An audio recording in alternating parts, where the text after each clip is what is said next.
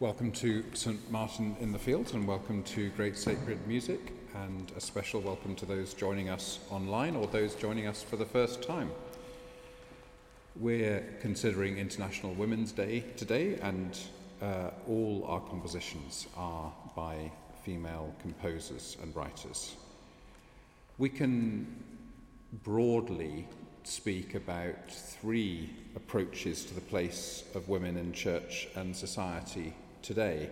The first has confidence in the individual woman through her behaviour and decision making to bring about a gender equal society without social revolution. Like many movements rooted in the Enlightenment, it attributes social ills to superstition, false religion, outdated science, and obscure tradition. And it retains a profound social optimism that such ills can be removed, and once rid of them, society will flourish as never before. The second approach rests on the assertion that there are indeed profound differences between men and women, and the problem lies not in the differences but the ways male tendencies and characteristics have been exalted and female ones demeaned or neglected. I, I think it's fair to say that approach is somewhat out of fashion at the moment. The third recognises the inherently conflictual nature of human life particularly the institutional power relationships shaped by gender, and renounces the fantasy that if the right theory emerged with the right application, a peaceable existence would break out. So, if you take an issue uh, uh, like the gender pay gap, you can see a clear difference between those who say we're getting there, it's just go- going to take a while, who would be in the first group, and those who say we're never going to get there without upsetting the apple cart, which would be the third group. Well, let's um, sing together. we it's our practice at Great Sacred Music at the beginning and at the end to sing together. Uh, the voices are a little bit better than we are, speaking personally. Uh, so they stand and lead us, and we remain seated. We're going to sing uh, Christ Be Our Light by uh, one of the leaders of the renewal of Catholic worship in Britain and beyond, Bernadette Farrell, who served as liturgy and music advisor for the Archdiocese of Westminster just up the road from here. Christ Be Our Light was published in 1993. It's a good fit for Advent or Epiphany. It's a prayer for enlightenment in all conditions of life. So you could say probably a good fit for the third kind of approach to women's issues uh, that I described just now. Let's remain seated, voices stand, and lead us as we sing together Christ Be Our Light.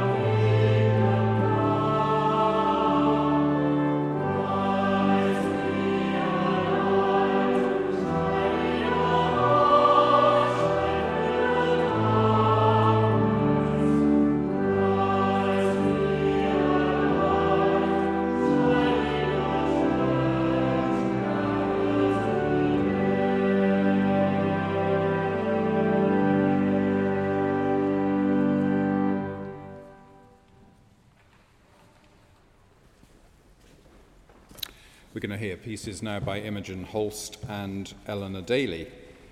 Imogen Holst was the only child of the composer Gustav Holst and spent 20 years as joint artistic director of the Aldeburgh Festival. A great deal of her music remains unpublished and unperformed. Here she sets a poem by John Donne, which has a fundamental image of crossing from sin and death to righteousness and eternal life, with constant imagery of the sea and the waves and the difficulty of the crossing. Then we're going to hear uh, a piece by Eleanor Daley, Canadian, based in Toronto. Uh, it's a very familiar uh, set of words. Do not stand at my grave and weep, I am not there, I do not sleep. I'm sure many of you will have heard this before, often read at funerals. It was regarded as anonymous for uh, a long time until the actual uh, writer of the words was discovered. This piece was premiered in 1993. Uh, it's called In Remembrance, and it's part of a, a whole requiem, and it's the most popular part.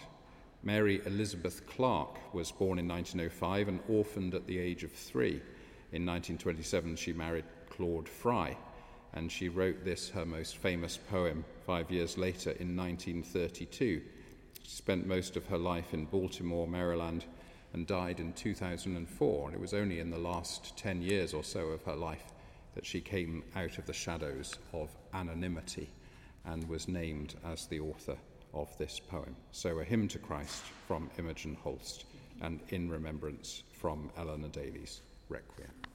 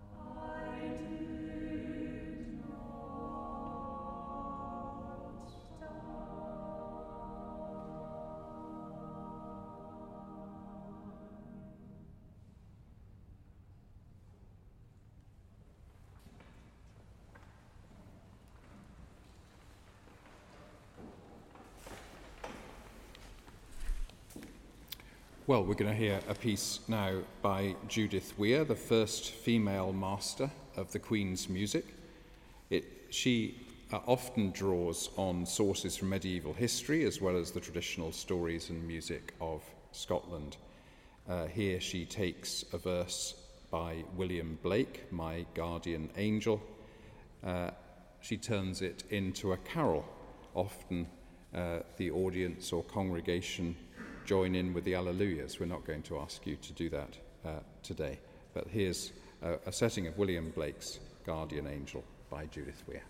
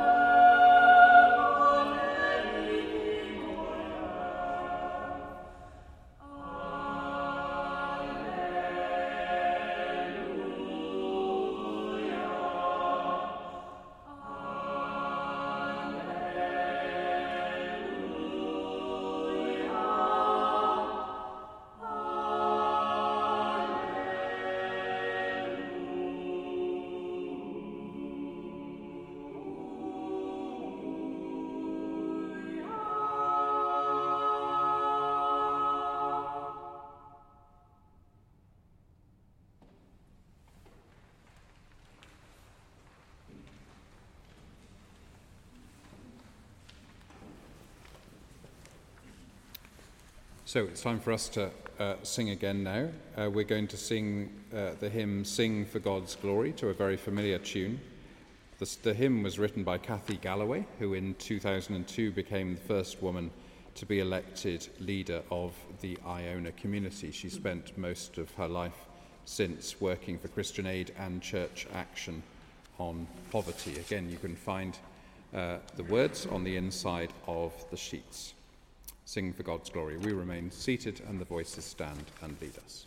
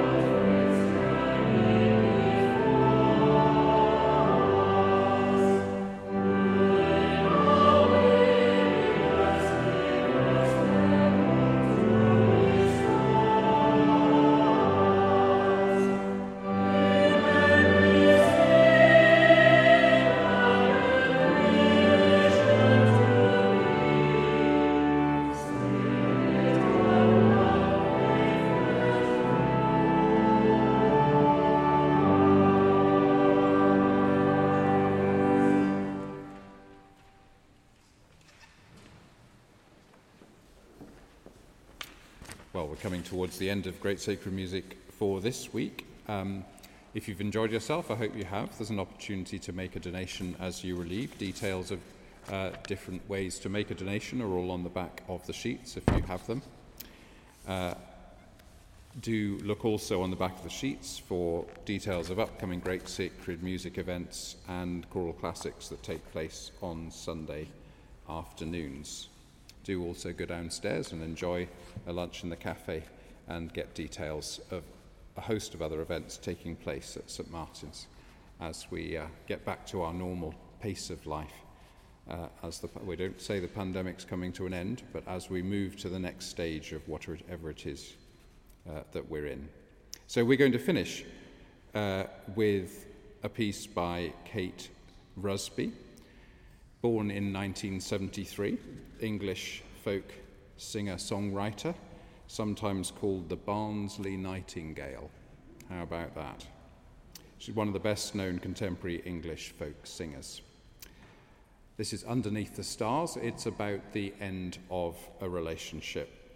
It's wistful, lyrical, hopeful, and all shrouded in the tune and the words of lament.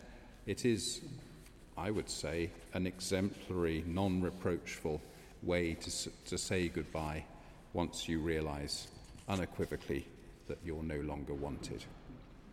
Thanks for joining us.